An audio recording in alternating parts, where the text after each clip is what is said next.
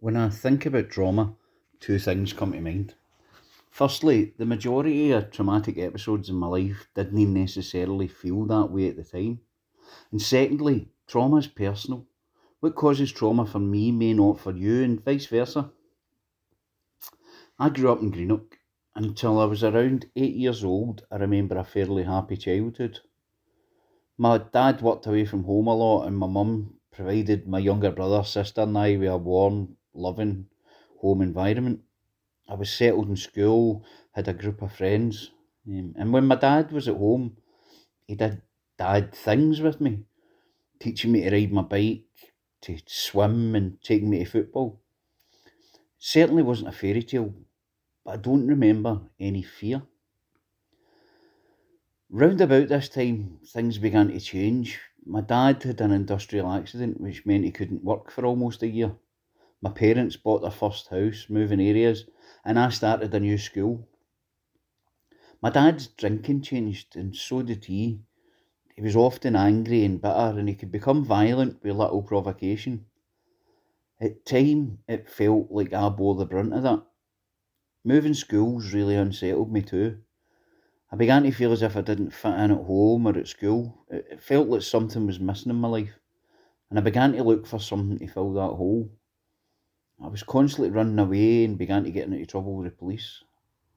I can see now that I was living in a state of fear and desperately seeking approval, but at the time could never articulate that, nor would I have been encouraged to. Emotional honesty wasn't in the agenda. If I cried, I was asked if I wanted something to cry for, and if I was angry, I was immediately shut down, often violently. I normalised this and learned to suppress my feelings as best I could. When I was around 13, I had my first drink, and immediately I thought I'd found that missing something. And a year later, I began experimenting with other drugs. My risk taking behaviour intensified. I was seldom at school and often in trouble. My parents split up, and from a fairly comfortable existence, my mother, brother, sister, and I were living in poverty in a one bedroom flat with little financial support from my father. I remember being 15 years old and having to sew the soles of my trainers back on repeatedly as we couldn't afford replacements. My way of dealing with this was to become further embroiled in drugs and crime, and I found a group of peers who helped facilitate that, as I did for them. At 18, I served my first prison sentence.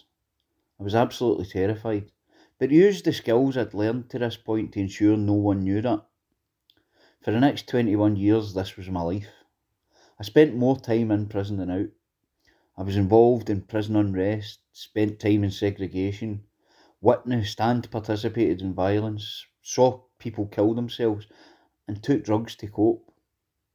Outside of prison, I lost friends to overdose, to murder, and to life imprisonment, and again took drugs to cope. Drugs weren't my problem, they were my solution. In 2010, I ended up homeless in the streets of Glasgow, where I would spend the next four years with brief periods of, in prison, which by this time was probably keeping me alive. I lived like an animal, from moment to moment, and placed no value on my humanity.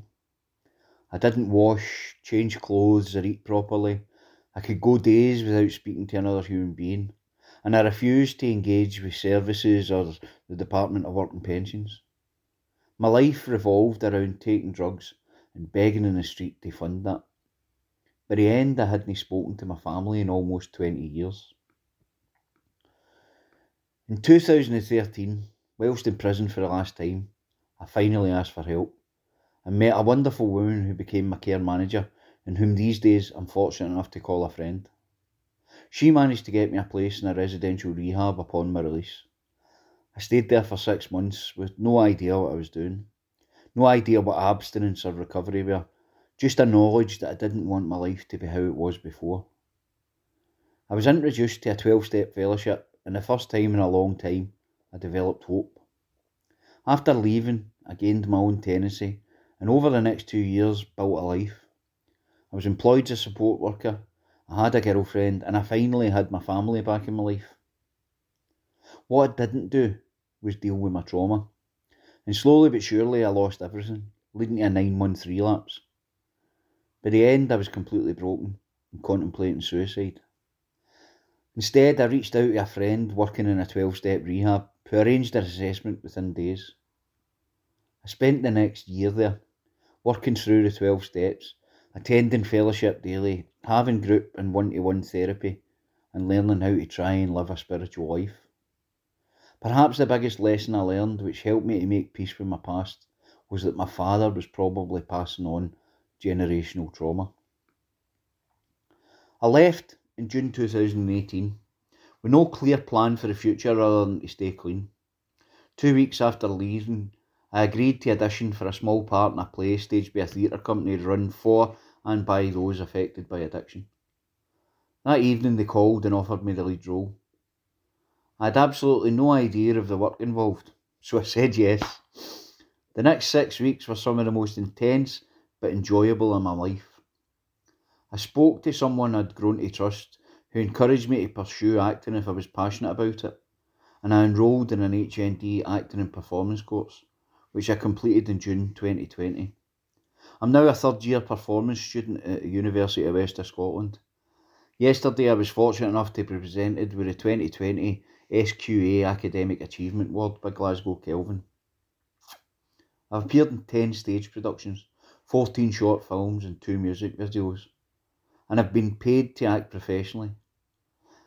I also discovered that acting is tremendously therapeutic, helping me to process and understand my own emotions in ways I never learned as a child. I still attend 12 step fellowship and I have an amazing life. I work in schools mentoring children, attend university, have fantastic relationships with my family, and I'm set to marry the love of my life. As long as I keep dealing with life in life's terms, I'm sure that will continue.